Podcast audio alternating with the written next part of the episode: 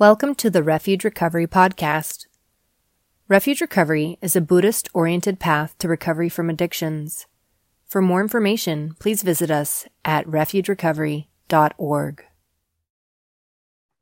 Welcome, everyone, to the first Thursday Refuge Recovery World Services class group. Uh, I'm Noah. Nice to see everybody. Thanks for joining me or for tuning in later on YouTube. Just a reminder this is not a refuge recovery meeting. If you're looking for a refuge recovery meeting, uh, you're in the wrong place. refuge recovery meetings are peer led, and um, this is an offering of world services that is teacher led. Um, so I'll be teaching the class and taking some questions and uh, connecting with the community.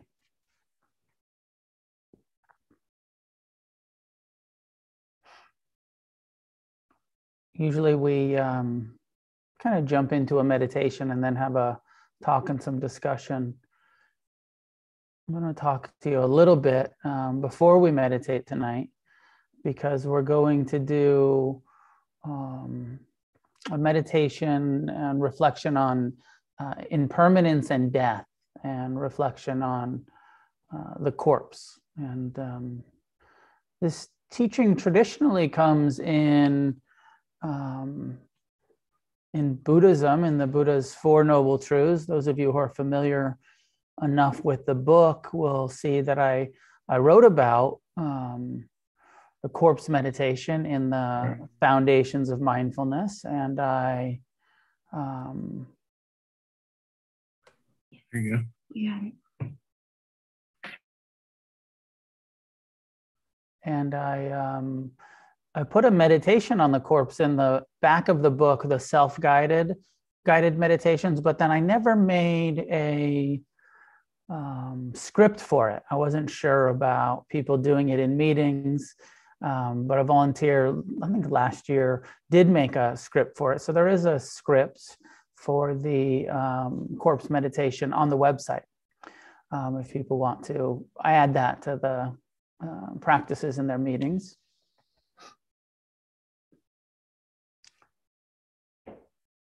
So much of what we become aware of in Buddhist meditation, especially the mindfulness aspects of Buddhist meditation, is impermanence.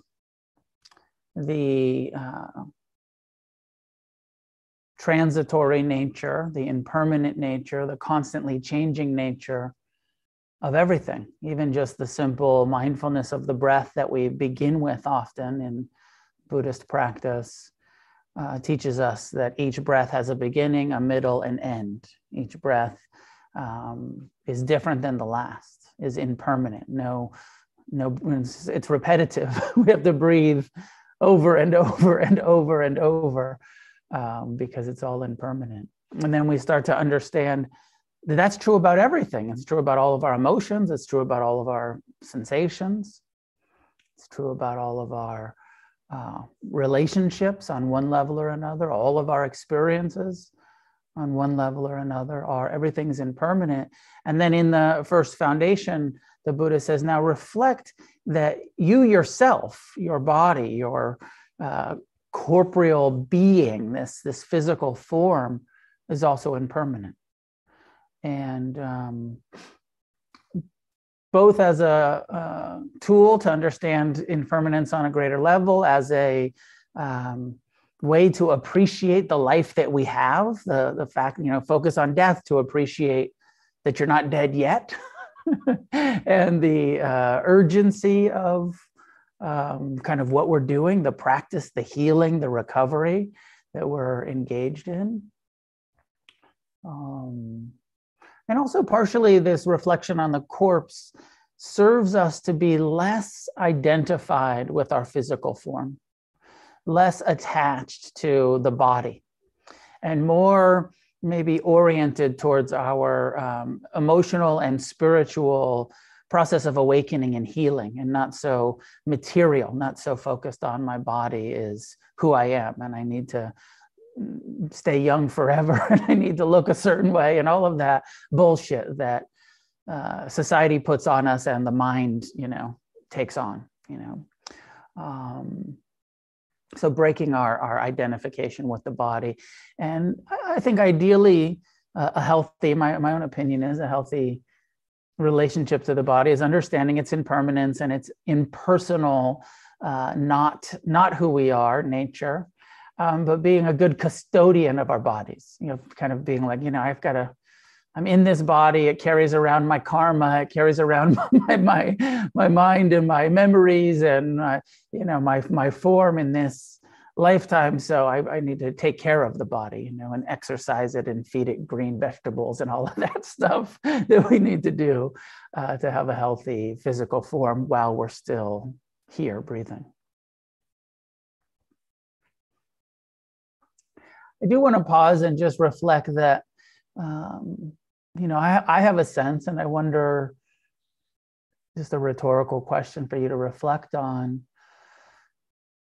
Feels to me like um, addiction almost killed me, and um, and recovery is some level of a new incarnation, some level of a um, you know, having sort of escaped the what felt like a pretty terminal situation in active addiction. And um, a lot of us have, you know watched a lot of people die around us. And uh, and then even when you come into recovery and you start to meet the recovery people um, you'll see people relapse and die. And um, you know death is I, I think maybe on some level i'd imagine this might not be true for every single one of us but it makes sense to me that actually addicts uh, have a bit more proximity to death in in a lot of ways. We're closer to it. A lot. Of, it's um,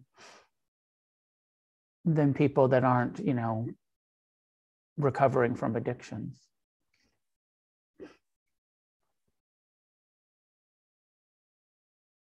Of course, there's also a lot of us that have um, suffered from, experienced a lot of suicidal thoughts and feelings, ideation, obsession with death, and death being um, not as scary as it is perhaps thought of as a, a, a relief. Of like, if it gets bad enough, I can get out. I know that was my early life's experience, that I wasn't so afraid of death, that actually death felt like um, it might be the only control that I have in this lifetime is the ability to take my own life. So each one of us has a different uh, relationship to death and to life and to the body, existence. There's a teaching that just occurred to me where the Buddha, they're called the five daily reflections that he encourages people to do, where he says, you know, each day uh, say to yourself, daily reflection, reflect on um, this body is subject to aging, and then say to yourself, I am not exempt from aging. This body, I uh, am subject to illness, and then reflect to yourself, I am not exempt from sickness and disease and injury, all of the different levels of illness. And say to yourself, uh, I am not exempt from death, the outcome of birth, the reality is that this body will be lifeless, will die. And remind yourself every day, I'm not exempt from, from death. Break the denial about death and, and actually have a friendly relationship to it is the goal. And they, so the you know sickness, aging, death, and then these two teachings on um, one on impermanence and one on karma, where he says uh, and reflect to yourself that everything that I cling to, everything that I love, everything that I hold dear to me uh, will be lost. I don't get to keep any of my stuff. I don't get to keep any of my relationships, the truth of impermanence, the truth of death. Um, we don't get to keep any of it. And the final one, the fifth reflection, uh, which is that our only true possession I'll be separated from everything that I cling to. And the only thing that I truly own in this lifetime are my actions, which is the term for karma. Karma, we own. Even death doesn't wipe the slate clean from a Buddhist perspective. We own our karma. Everything else just temporarily, um, temporary custodians of our stuff. We don't get to take any of that, don't really own any of that when, you know, when the end comes, when death uh, is experienced. But our karma, our actions, how we've been behaving, how we've been reacting, how we've been responding, we own that. And of course, you know, that's kind of good and bad news, karma, uh, Buddhist understanding of cause and effect on one level, it's quite good news because it's saying you have the ability here in this lifetime to purify your karma, to change it so that actually, you know, at death, you're done, you know, you're free. That's part of the teaching. You can uncover compassion and wisdom and uh, and not have a whole bunch of negative karma with you at the at the end of life. Um, so it's a, it's very from that perspective, it's a very empowering uh, understanding. I'll, um, you know, in our book on page 31, in the first chapter of the, or the fifth chapter, the, the first section of the Eightfold Path on understanding, um, three sections understanding the impermanent, the uh, unsatisfactory, and the impersonal nature of all things. Uh, the book says, halfway down page 31, one of the key things to understand is that everything is constantly changing, both inside and outside of us. Our very bodies are in a constant state of change. First, we grow up, then we grow old, then we die, and our bodies continue to change and decay. On the physical level, this is obvious to most but mentally it can come as breaking news. All sensations, emotions, sounds, smells, tastes, sights, thoughts, feelings, moods, experiences, and relationships are impermanent. They all have a beginning, a middle, and an end. Nothing lasts, nothing is constant, nothing is permanent. Just the arising and passing of phenomena in the body. As we all found out as addicts, it's impossible to maintain a permanent state of intoxication. That was not our failure as addicts. It wasn't because we weren't smart enough or rich enough. It was because it's impossible to win the battle against impermanence. Of course, the fact that life is impermanent can also be good news. It can work to our advantage. This shit won't last forever for instance. Impermanence is primarily problematic when life is pleasurable. Even when we're enjoying ourselves, we still have to understand this shit won't last forever. If we live long enough, we will watch all our friends and family go through losses, illnesses, and difficulties, and eventually die. Many of us have already experienced tremendous amounts of loss at a young age. We live in a world of loss, of change, of constant instability. To recover, we must understand and accept impermanence.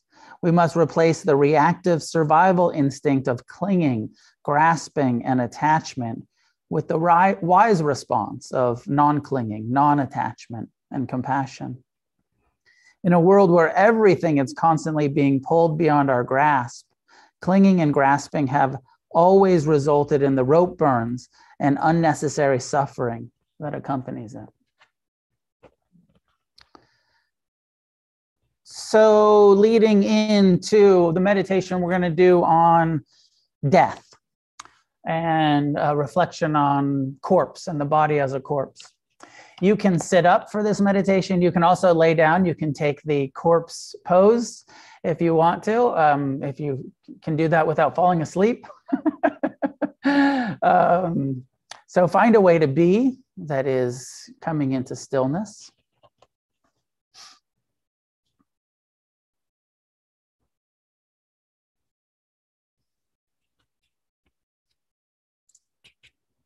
This lives on page 198 in our book. Part five of the first foundation of mindfulness, corpse death meditation. Sitting or laying down in a comfortable place, allow your eyes to close and relax into the present time experience. Feel your breath as it comes and goes. So just spending a first couple of minutes just being mindfulness of all of the signs of life in your body.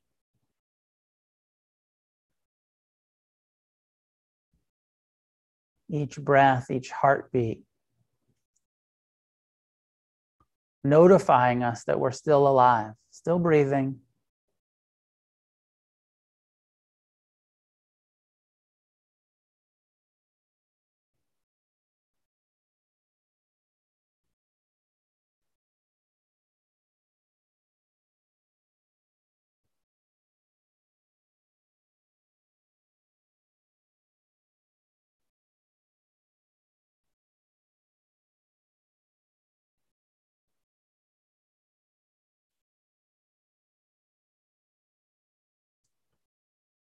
As we do with mindfulness of the breath, if the attention wanders, just come back over and over to the sensations that are here now. Giving preference to the sensations that the breath creates the nostrils, chest, belly.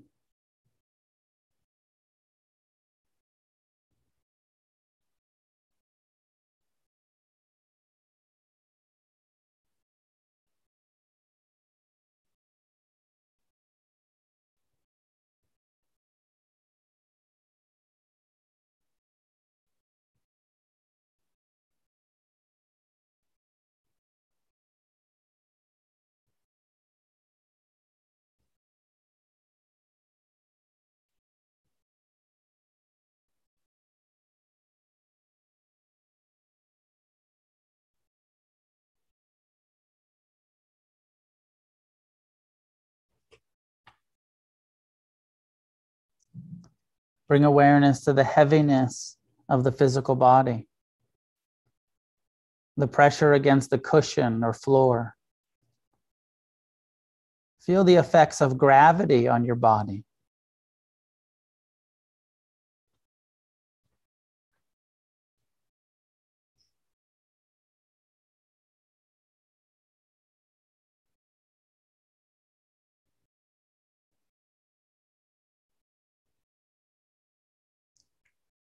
See what happens when you soften any tension in your face, your jaw, allowing gravity to pull your shoulders towards the earth away from your ears.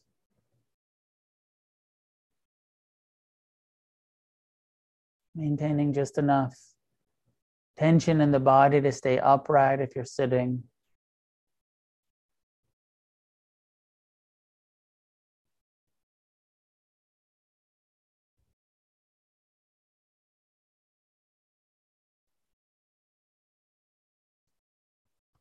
Allowing the body to hang loosely around the skeleton.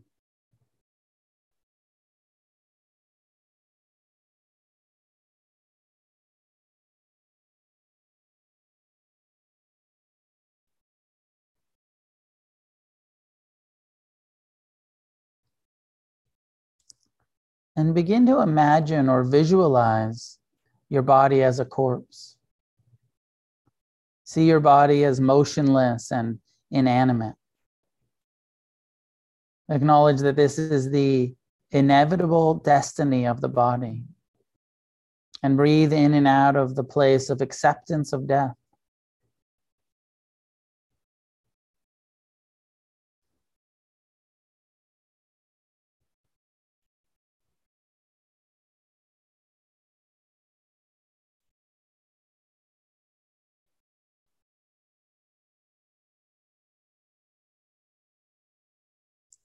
If fear arises, just soften your belly to the fear.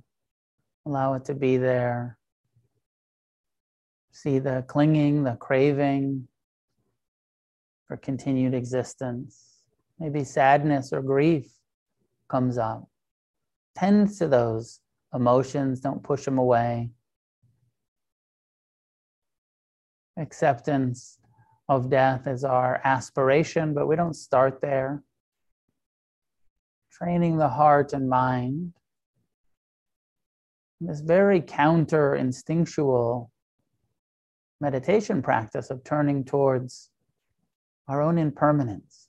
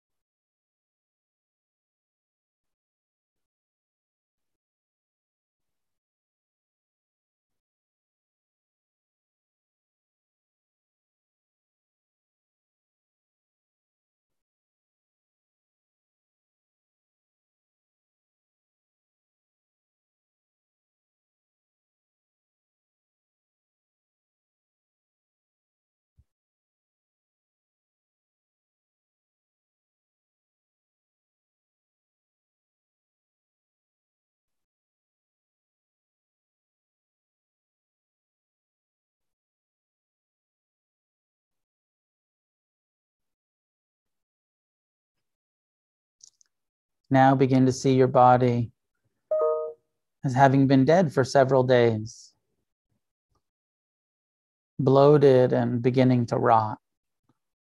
Imagine your body as lifeless and in an advanced stage of decomposition.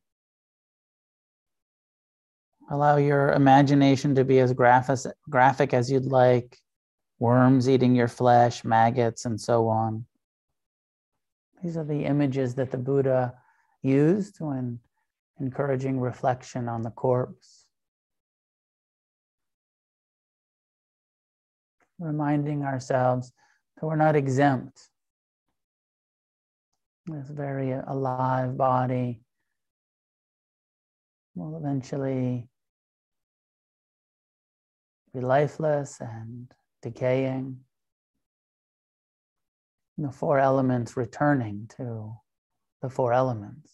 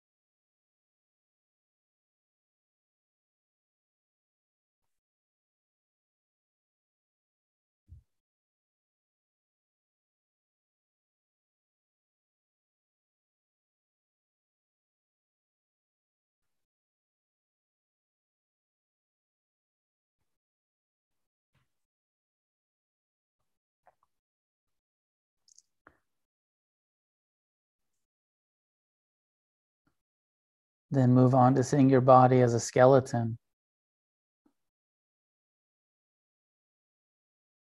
All of the flesh and blood gone, bones and ligaments alone remaining.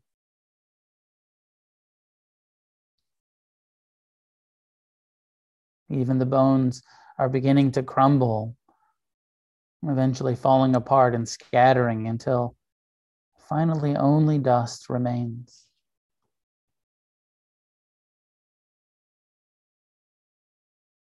What is so very much alive and feeling solid and separate. Its nature is to decompose, to scatter.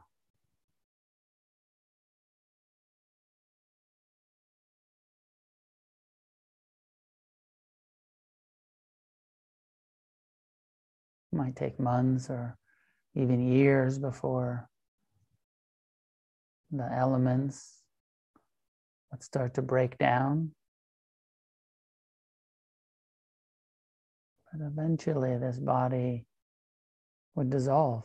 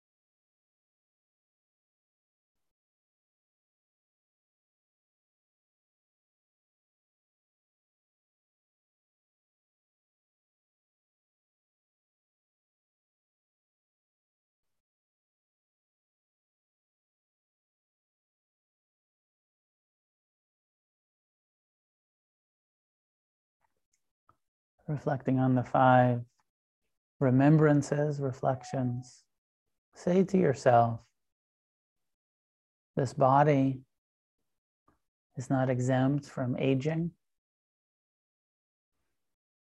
subject to aging, saying to yourself, I'm not exempt, I'm continuing to age. Breathe that in with as much acceptance, awareness.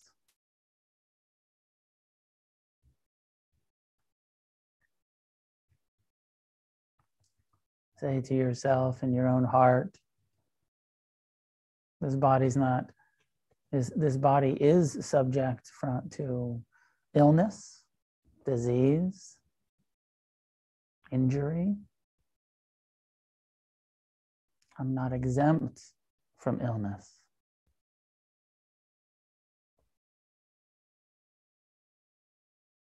breathe it in.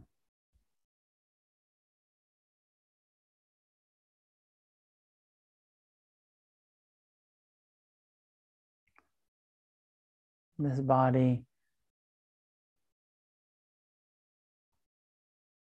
is subject to impermanence, to death, to decay.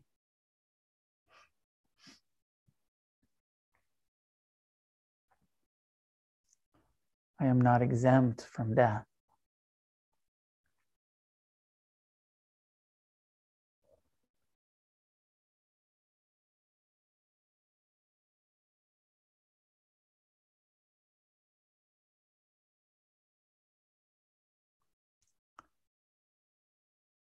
Everything that I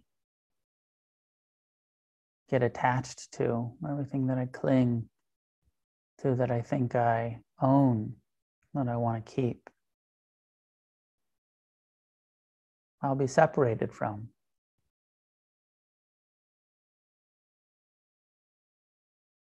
Again, if there's emotions that arise in these reflections, tend to them, accept them. Sadness or fear, perhaps even the mind wants to reject the reality of what we're saying to ourselves.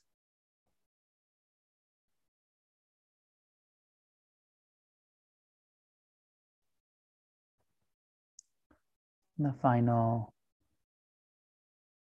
recollection, we say to ourselves, the only thing I truly own are my actions. I am born of my karma and I am the heir of my karma.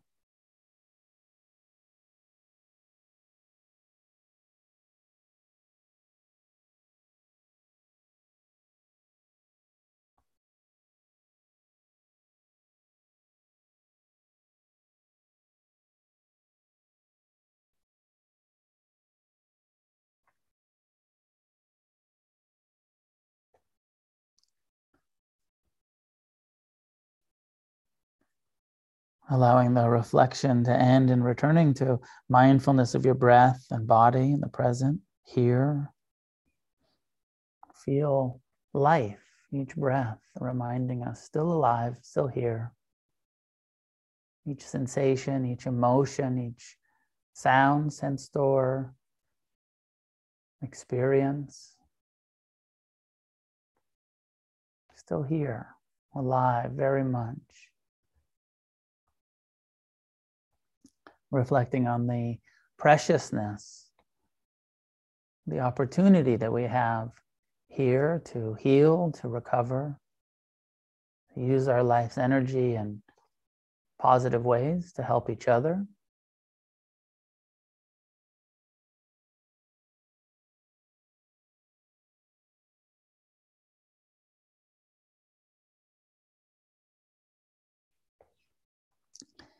This meditation is meant to bring appreciation and preciousness to life. By acknowledging death and decay, we remember the importance of each moment of our existence, of being alive.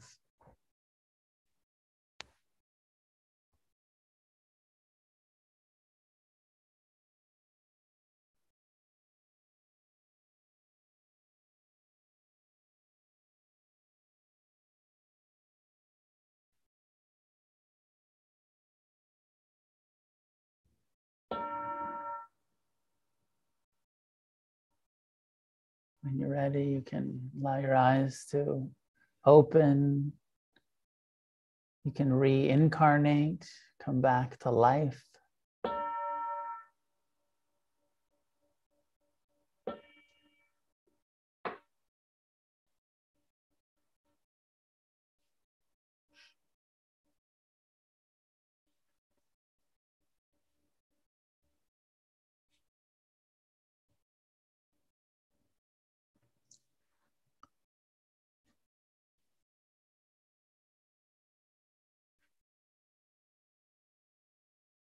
Death is a big um, topic.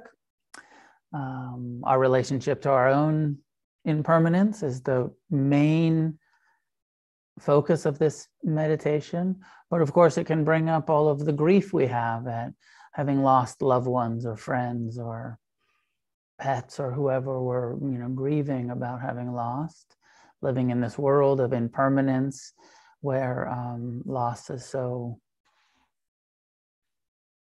common and part of what we're all dealing with.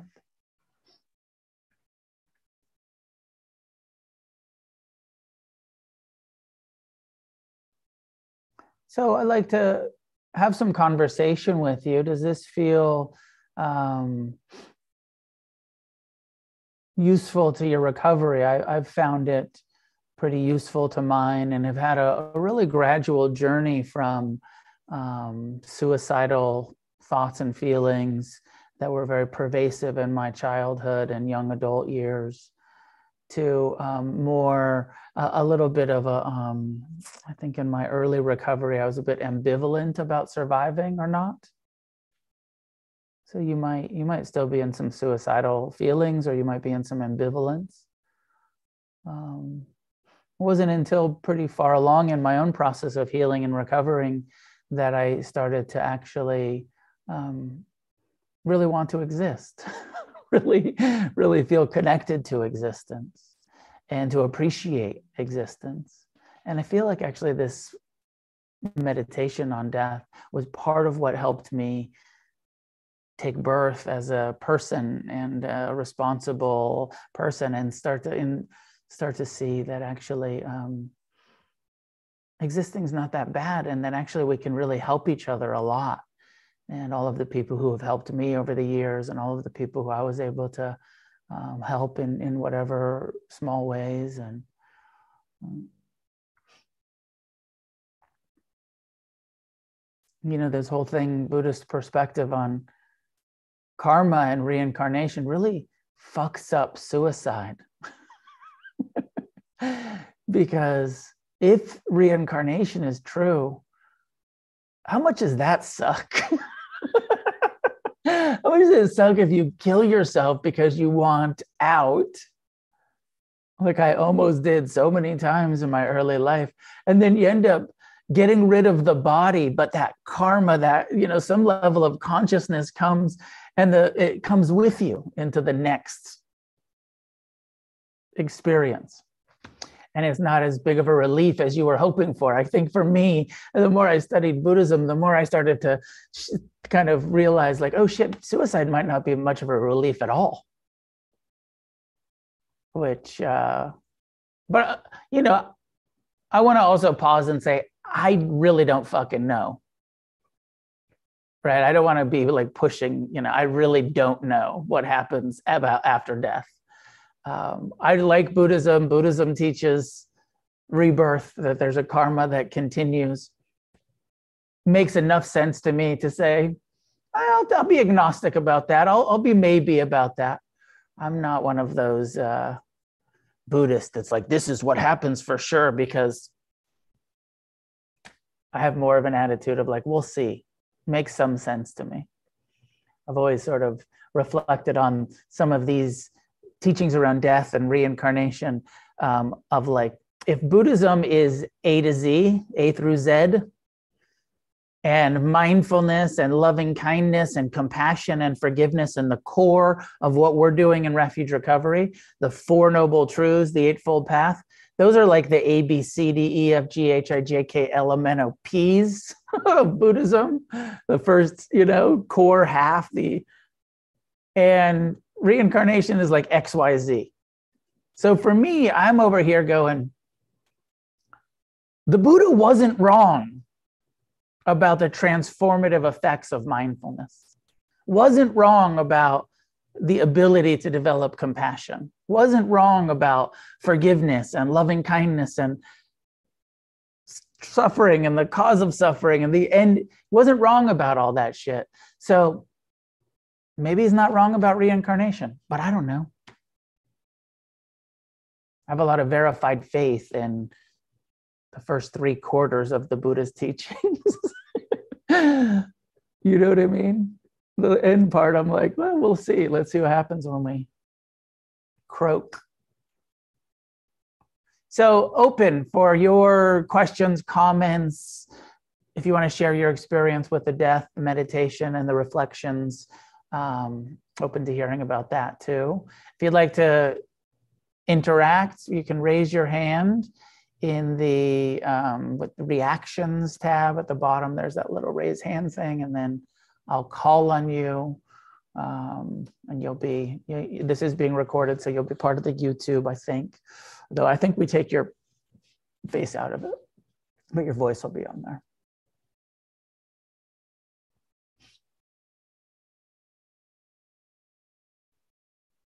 Billy, you can unmute yourself.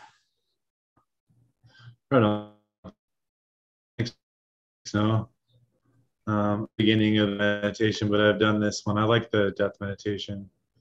I'm with you on that. Yeah, around around that stuff. Um, the uh, you're telling me about like teachings that like put it on this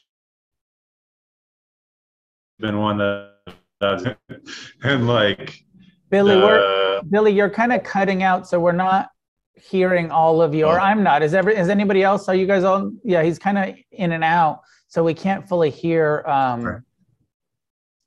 what's being said. Maybe I don't know if you turn off your camera. Sometimes the audio's better. Try that.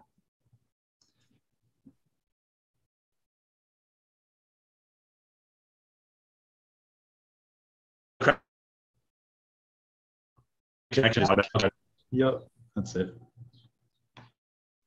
All right, I'm sorry that I wasn't able to fully comprehend what you were saying. You could type it into the chat if you wanted to, and I could read it to the group. Um, Larry, go ahead, unmute.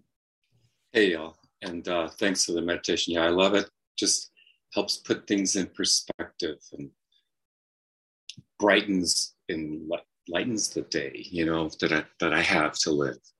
But on uh, reincarnation, I just want to, you know, bring in another voice. You've probably read Stephen Batchelor, um, the Buddhism Without Beliefs, which yeah, in which he says that in his studies that uh, you know reincarnation was part of the culture that Buddha was born into, and uh, and he thought that reincarnation was a distraction from what he was trying to say.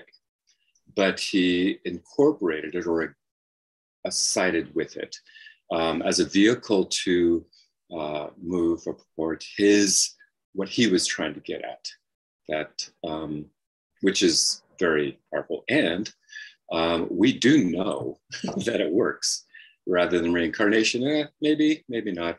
Be agnostic about it, sure anyway, just want to share that. Thank you. Yeah, absolutely.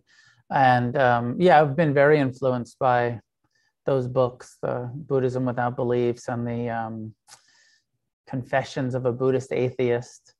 Um, but I, I think I, I, land a little bit more, um, uh, you know, yeah, agnostic. Like, doesn't matter. The the what matters for us, ex- maybe especially for us, since we're not interested in Buddhism as some sort of like academic exercise, but we're trying to save our own lives here in recovery, um, is that like that that that stuff doesn't matter as much. What matters is what we're doing. Forgiveness feels way more important. Compassion feels way more important. Mindfulness, being able to uh, maintain abstinence. That's the work that we're doing here. Um, Oren, please, love to hear from you. You can unmute. I'm Oren, a very happy Buddhist. I've been a Buddhist for 30 years. I have 43 years of AA recovery. And I want to thank you very, very much for writing the book. It was given to me by a friend and uh, your book, and you did an excellent job and I want to commend you for your service to the entire re- re- recovery community. I love the way you write, and the instructions are clear, and it's a little different path than I'm used to, but I'm happy to be going down it. And it really is good. I go to a meeting every day and using something out of the book and it really has helped me tremendously. So I thank you very, very, very much for your service, loving service to all of the recovering community. Thank you very much for your work. You are a genius, my friend. thank you, Oren. Love, love, love having you here. Thank you. Okay, well, thank you for all you've done for us, including this talk. Thank you. Okay, I'm lowering my hand. uh, EJ, go ahead. Hello, nice to meet you. Uh, I'm EJ. Um, I'm very new to the Buddhism community, but I've always kind of wanted to study it. Um, so I hope I'm not wasting your time here because this is such a beginnerist kind of question. But um, I was wondering if you had any advice on uh, like any one to two minute or like five minute exercises on just um, getting better at just kind of accepting what is. Because um, I've had a chronic illness for 12 years and I've always had a hard time just kind of accepting what my reality is and how to get through it. Um, and yeah, I was just wondering if you had any advice on just like beginner level, just like kind of acceptance exercises. Mm-hmm. Um, have you been coming to some refuge meetings? No, I'm actually I'm part of Skyline Recovery. Uh, okay. Treatment. Um, yeah. So this is my first time. This is my first refuge meeting ever. Okay. Um, well, welcome. Um, thank you. Refuge. So uh, as I said at the beginning, this isn't really a refuge meeting. Um, refuge meetings are peer led, and in a refuge meeting, when you start coming, uh, every meeting there'll be a guided meditation l- like the one that i did but guided by the peers. You you might at some point ej probably at some point if you come you'll be asked to lead the meditation and it's all peer led and all of the meditations because uh, you know reflecting i hear your question about acceptance. Um, i feel like mindfulness is our you know we have kind of we can break our meditation practices down into two categories mindfulness based meditation practices, and then uh, heart based, uh, concentration and heart based practices. Both the mindfulness itself, mindfulness of the breath, mindfulness of the body, mindfulness of your thoughts and your feelings, are as you turn towards them, it's going to lead to more acceptance of this is the way my mind is, this is the way my body is, this is the impermanent impersonal, unsatisfactory nature of everything, mindfulness is going to lead to more acceptance of, of the truth.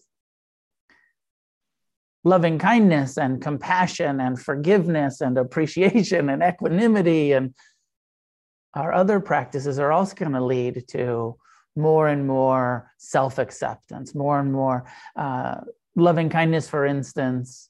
We say to ourselves over and over, May I be at ease May I be happy. May I be free from suffering. The more you start saying that to yourself, which the ultimate goal, in order to be at ease, we have to accept ourselves as we are the chronic illness, the addiction, the whatever's going on with us. So, what we're doing in refuge recovery is a very practical way through your own efforts to come into a place of self acceptance. And self acceptance is going to take effort. The meditation, the showing up to meetings, the inventories, the uh, service that we do, it's all going to take effort. But this is where Buddhism is a bit different than some of the 12 step perspectives, where what refuge recovery, what Buddhism is saying is that uh, through your own effort, you can, come, you can do this work and you can transform and you can recover and you can heal and you can awaken and you can accept yourself and reality the way that it is, which is different than uh, needing a divine intervention and the sort of perspective that uh, other recovery perspectives that would say only a higher power is going to do that for you. Um, Buddhism is very clear that uh, we are a humanist psychology that understands how the human mind and heart works and how we can transform based on our own actions and our own efforts and not some sort of external uh, grace or, or intervention. So, welcome uh, to Refuge EJ and go to lots of meetings and meet lots of people and do the meditations. And the more you do that, the more you're going to see, oh, I'm starting to accept more and reject less, and accept more and reject less, and accept more and reject less. And um, I hope that that's your experience. I believe it will be. Thank you. Yeah. Billy, you think you got better internet? Go for it. I don't know. We'll see. I shut it down and we, we did it. And then I missed a joke because you guys were laughing when I came back in. So I'm bummed about that. No, I just, I th- well, thank you for the meditation. I love the death meditation. Um, I love uh, what I was trying to start to say before, which might be kind of like regressing back in the discussion. I apologize if it is. Um, just that idea of setting these things up on the shelf and you know i don't really know what i think about reincarnation um, and but i don't need to i don't need to spend my effort and energy like up in arms around it you know like or trying to negate it or disprove it or any of that kind of stuff i just kind of set it over here and I focus in on uh, the the the four truths and the noble eightfold path, and um, yeah, I just the the last six months have been uh, a real lesson in in in impermanence and in all of those aspects of like the body breaking down, like going through cancer treatment and all that kind of stuff, has been really brutal. Um, but what has been a huge help to me is this, like the sangha, you know, the the the people, this community, and I'm really appreciative of it. Um, I uh, I've read your books long ago. Tried to start a meeting back in like 15, didn't work, and then came around to it this this past year in November, and have found like my jam, as they would say. You know, um, all these people. There's many of them here in the meeting right now that are I consider to be close friends now. And EJ, just to crosstalk a little bit, I'd say if you've been dealing with a chronic illness for 12 years, you're you're maybe beyond the beginning stage of uh, of dealing with stuff. But uh, like Noah said, um, this here, this sangha that we have, the the work in it, the you know our dharma, you know our connection to our Buddha nature. These are the the keys for me, and super glad to be here. Anyway, that's all I got to share. Thanks, Billy. Good to see you. Yeah, you too, my friend. Christopher. Oh, hiya. So I'm I'm curious about understanding karma in this in this in this recovery mode. Like, I mean, uh, why do I care about karma if there's no reincarnation? Not that I care about reincarnation either. Like, I mean, I thought you just beautifully set. That was a beautiful, beautifully put, very Buddhist. You know, don't know. Like, yeah. maybe it is, maybe it isn't. Don't know. But um, but maybe, and I don't think I understand karma too much. I think I have this sort of Judeo-Christian point system in my head. And so I kind of want to understand karma, why it's important in my recovery. What is it? What, how is it, how does it shape my, how, you know what I mean? Uh-huh. Let me see if I just can. curious to, yeah. hear your thoughts on it. Not, yeah. Well, um, it is talked about quite a bit in the book in the first chapter and the first factor of um, uh, of the path understanding cause and effect and karma and how it uh, but let me see if I can talk about it in a concise way.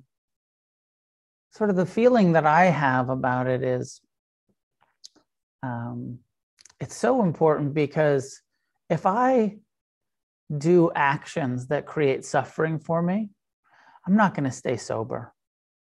If I, you know, like good karma as relapse prevention. you know, like one of the reasons why it's important is because if we continue to lie and steal and cheat and cause harm, the outcome of that, the, the pain that we're creating, the karma, which is the effect of negative actions, it's going to make it so hard to maintain abstinence. It's going to make a you know, the guilt, the regret, the, you know, because we are sensitive, we are ethical beings. And when we're unethical, it hurts us. And when we're hurting, we want to get loaded. so, you know, whether whatever your addiction manifests as, you know, you want to act out, you want to avoid. So the importance of, hey, I don't want to create extra difficulty for me. I don't want that regret. I don't want that guilt. I don't want that. I don't want the temporary pleasure of stealing or of lying or whatever it is because I don't want the outcome. Because karma is the understanding that we don't get away with it, we own it.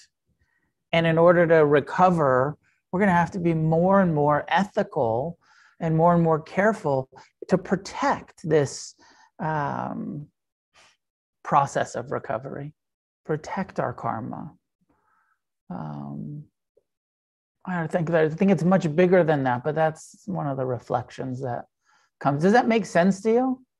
Yeah, no, that's a really good way. I think one of the things too I'm trying to understand is like how uh, this this good behavior which generates sort of good feelings and a good life uh, keeps me sober. I mean, I can understand if I'm suffering, then I want to get loaded. That's something. But I see a lot of people who are acting like jerks in recovery True. who are, you know, who are staying sober too. Yeah. But but anyway, the way that you've articulated it, sort of just as a karma, the immediacy of karma, Yeah. I think that makes a lot of sense to me. I I mean, of course, you know, it's yeah, we can get into future karma and past karma, and I tend to think of it mostly as like let's let go of this idea that karma is like what happens to us, and let's reframe it mostly as how we respond to what happens is our karma. Not what happens, like, oh, that happened to me. That must have been my karma.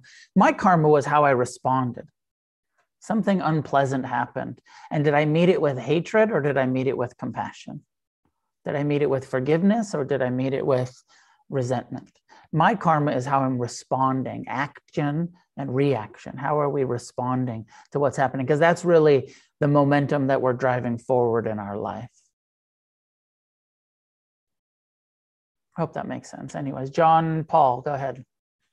And we'll actually, this will be the last one. We'll, we'll end with John Paul.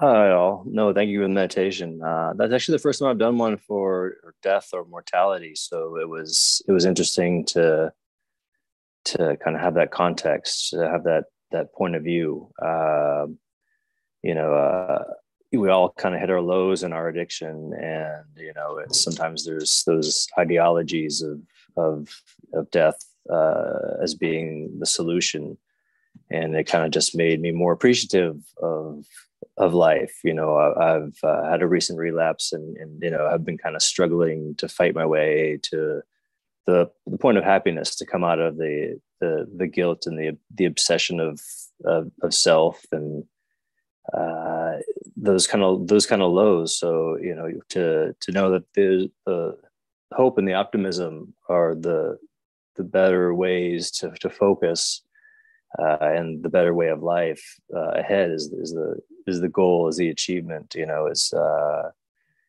is is great to kind of have a, a different perspective in, in, meditation you know? Uh, i'm getting back more into meditation and uh, you know participate in refuge here in san francisco and so i get to, to go weekly. And uh, you know we do uh, a lot of you know gratitude and forgiveness meditation and that sort of thing but never never into uh, into the other worldly aspect of it. So uh, I appreciate you you putting that together tonight. Yeah, absolutely. Yeah, like I said at the beginning, it's in the book, but then I didn't really make a script for it. And just last year, we did get a script for it, um, and it's a little bit short. And um, but it's an important part. I think it's a central part of understanding impermanence and breaking our, like you said, that self obsession of like I'm not even this really this body what's going on here is so much bigger than this physical form. So, you know, this this all is impermanent. Yeah, totally agreed. Thank you. Yeah, good to see you. Thank you. Um, I did say that he was going to be the last one, um, but I do see hands from Chris and Tracy. Um, I'll try to do, take it brief. I think Chris, you were first. Last two. Nobody else raised their hand because I'm codependent. I need to call on you if you raise your hand. I'm not really codependent, by the way, I don't think. Chris, go ahead. Okay. Um, hi, this is my first meeting. I've listened to all of your, most of the YouTube recordings for this meeting, as well as uh, read the book. Um, and I'm also in that other 12 step program. But this is my first meeting, and I couldn't even believe it. I had to share this that literally right before hopping on, I ha- was I was googling um, is there a, a kind of OCD that has to do with death because um, I can't remember the phrase, but there's these different types of OCD. And lately, because my parents are aging, there's near brushes with death all the time. I'm in the hospital with them, you know, seeing people almost dead. Um, and it really um, i feel like it really has affected here i'll put my uh, my it was starting to kind of affect my sobriety and um, I started feeling like I started feeling like maybe I was going to drink over this.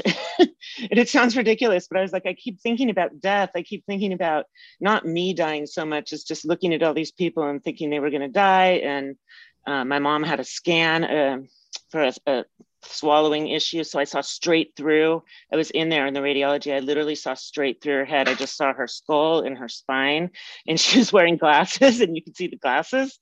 Um, and it just made me realize like yeah what what are we it's that existential kind of ocd too you know just we're walking around with this flesh and we've got our souls so when you said oh we're doing the corpse meditation i almost turned it off i almost was like no this is my biggest fear but i was just reading about ocd and how exposure therapy is one of the ways that they treat it and i thought oh my god this is a sign from the universe like I'm supposed to be here. And I went through that whole meditation with you and even the maggots. And I'm like, what is he talking about? But I was like, oh my God, maggots are eating my body all the way through the end. I stayed with you. I stayed with you all the way. And I really did feel like I was reborn. I felt like that was the very best thing I, I could have done because I've been obsessing over, like for two days at least, obsessing over death. Um, and and these people dying because I see it every single day. So anyway, I absolutely love this, and I will for sure be perusing uh, the meetings and finding some more. So I'm Chris. I'm in uh, San Francisco, California, and thank you so much for the corpse meditation. You're welcome, Chris. Yeah, thank you. Glad you were here. And absolutely, exposure therapy, mm-hmm, mindfulness mm-hmm. is that's exactly what we're doing. It was amazing. I just made that huge connection. I mean, yeah, I couldn't believe it. And, Five minutes know, before. Make yeah. friend, make friends with death is the goal. Total acceptance and friendliness towards the the reality that we live in, rather than rather than avoiding it or denying it. Yeah, I literally feel like I have a whole new attitude in 20 minutes or 10 minutes or whatever that was. So thank you so much. You're welcome. Tracy, you get the last word. Wow, I'm honored. Um, I'll keep it really brief. I'll keep it super brief, but I do want to say that I um, I'm new, not new to refuge, but I've just jumped into like fully jumped into recovery and this community in the last two weeks, and it's been amazing. You have been, however, a teacher of mine since uh, I think I was there at Barnes and Noble like when your first book came out. And so you have been a teacher for a long time, and it's good to be live with you. Um, but I just wanted to quickly say if you can remember exactly what you said at the end of that meditation, I want to write it down how you said it. That really something along the lines of all that we are are our actions I don't remember. Oh, you. oh, the five the five daily reflections. You can Google Buddhists five daily remembrances or reflections, and some version of what I said will come up. Okay. All right. Sickness, aging, death, loss, and all we truly own are our actions and it and I said something like um, we're born of our karma we're the heirs to our karma. We inherit our, our actions.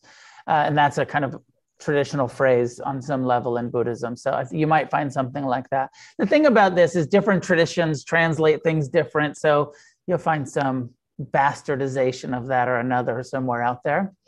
And um, or my mine was a bastardization either way. And nice to see you. You know Dharma Punx if we were at Barnes and Noble, that was 19 years ago.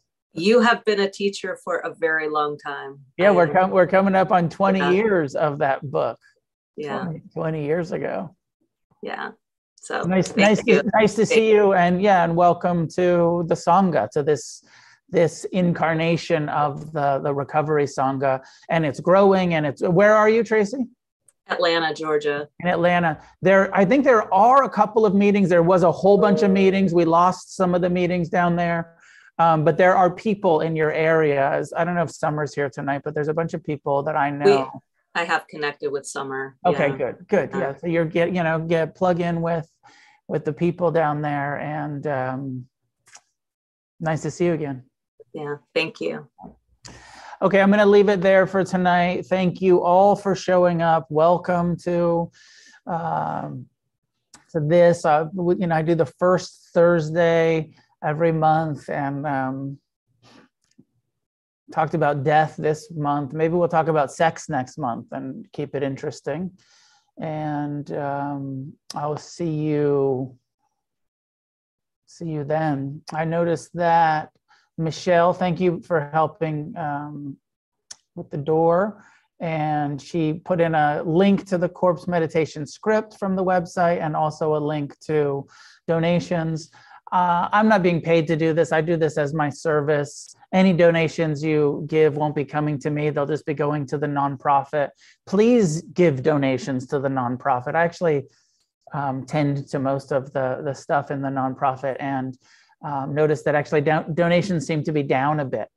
Uh, maybe it's because not so many people are going to the online meetings and donating that way. They're donating at meetings and paying rent. Um, but it's very supportive. We have, you know, overhead and rent and salaries and all of that stuff. So uh, if you can be generous to Refuge Recovery World Services, please do. It's very gratefully uh, accepted and appreciated. And so there's a link there for donations if you'd like to donate. Um, and I would announce the the here's here's what we can announce. There's still room and still time to come to the Refuge Recovery annual conference. It's a camp out this year. It's you know it's in um, Big Bear, which is the mountains of Southern California, a couple hours outside of Los Angeles. Um, it's residential, so you can either camp or stay in a cabin. Uh, Friday, Saturday, Sunday, June 10th, 11th, and 12th, and that's sort of unlimited. And people can come and, and connect uh, in person. And we'll have meetings and we'll have some fun and we'll have some you know conflict i'm sure as you get a bunch of addicts together there'll be some conflict and then you can forgive each other. It's great. You know it's amazing. I hope you hope you come. And um, and then there's a seven day retreat in November that registration is open for. All of this is on the website. Come look at the refugerecovery.org website. Most of you are here because you went through that website, so you know where you know where to look. May any goodness that comes from our practice be gathered and offered outward in all directions. May each of us recover. May each of us heal. May each of us awaken and together, may we uh, create a positive change on this planet, helping all of the addicts who are seeking help that we can, and um, sharing the merit and the blessings of our lives. Thank you. Good to see everybody, and uh, see you next month, perhaps. Thank you, Noah. Welcome. Thank you. Thanks, Noah. Do well. Refuge Recovery is freely offered. If you'd like to make a donation to support us, you may do so by following the link in the episode notes. We appreciate your generosity.